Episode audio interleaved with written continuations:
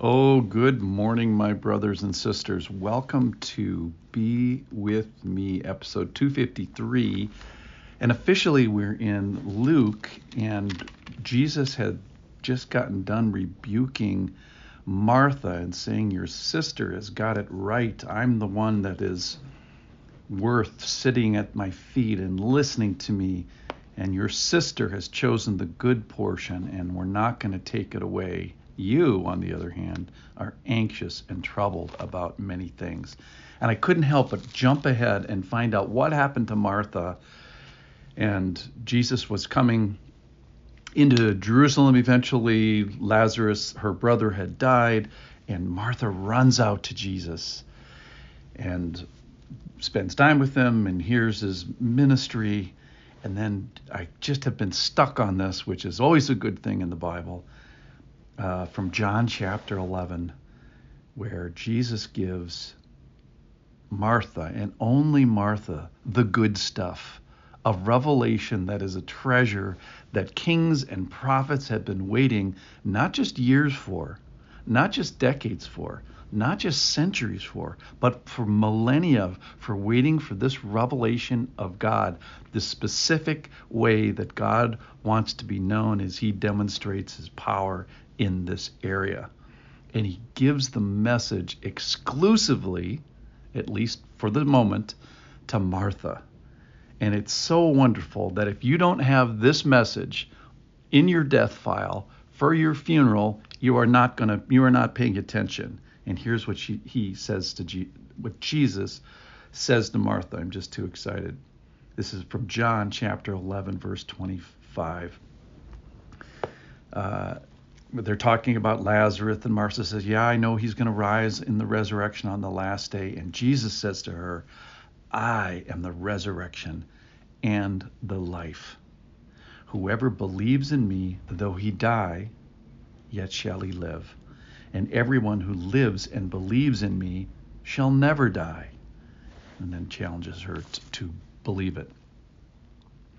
I am the resurrection and the life my first thought for today is this is if this is the only sentence that you had, the only two verses that you had of the entire Bible, you can erase the other thousand pages. You just had these two lines. Would you sign up for this? Would you sign up to follow this guy, this Jesus? And the answer is yes, yes, yes. I am the resurrection and the life. Whoever believes in me, though he die, he, yet he shall live, and everyone who lives and believes in me shall never die? Absolutely. If the only thing in the Bible is that you get a, a get out of death card, a get out of jail free card, a get out of death card, yes, I would sign up. So the cool thing about this is he gives this word to Martha, the knucklehead Martha, at least up to this point. She's not a knucklehead now. We're giving her more credit. So he speaks these words to Martha before they're true, in a sense.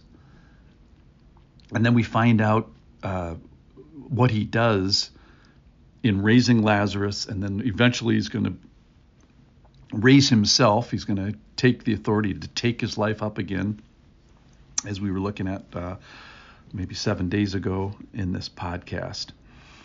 And I wanted to just go, just look ahead just a second where Jesus uh, weeps.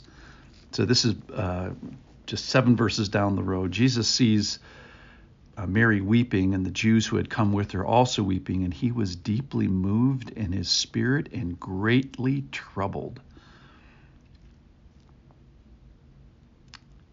And this Greek word uh, means more than just uh, disturbed. It, it, means sternly charged or scolded or, or uh, sternly warned. So Jesus is the little uh, pissed off, I think, is the best word that describes this. He's pissed off at the evil of death, at the tyranny and the consequences of sin. And so he's groaning and he's stirred to agitation and why? It's because of this enemy that's death. And he says to Martha, By the way, Martha, I'm going to knock this thing and kill it. We find out more later on in scripture, but right now she's this is the first thing we know about this. This is the clearest revelation of Jesus conquering death that in entire history of the universe has been described. Now later on, 1 Corinthians 15:26, the last enemy to be destroyed is death. And then in Revelation 21:4, that he will wipe away every tear from their eyes, and death shall be no more. Neither shall there be mournings, nor crying, nor pain anymore, for the former things have passed away. So we get some details about it uh, the end of this tyranny, the end of this great battle, the end of this great war, this big fight that we've had with the consequences of sin and death. So we find out more later, but for now, Martha's the only one that knows. It's the big answer to the two it's the big answer to one of the two big problems in the world. Ironically, we talked about Nicodemus the other day. He gets the answer to the first one. The big problem is what will you do about your sin?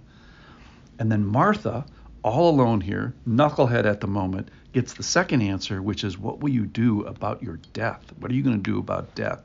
He gives this treasure uh, to this one person. It's almost like he gives her, like uh, like the Civil War. He takes her ahead and he shows her Appomattox and said and says, "This war is going to end. I'm going to fix this conflict. I'm going to win this conflict." And first he speaks it into existence almost prophetically. And then five minutes later, he's going to raise uh, Lazarus, which is just awesome, and demonstrate that he gives us a little foretaste, a little first fruits as he reveals it, and then he demonstrates it, and he allows us now to get the same same word. So I'm encouraging you, put this in your death file. And, and he, Jesus says, I'm fixing death. I'm going to win this war. Don't you want to be a part of it? And Martha, of course, says yes. So the great news today, which came exclusively to Martha, I just wanted to dwell in and drill down a little bit on it. I am the resurrection and the life. Everyone who lives and believes in me shall never die. Hey, would you like to sign up for that? I sure do.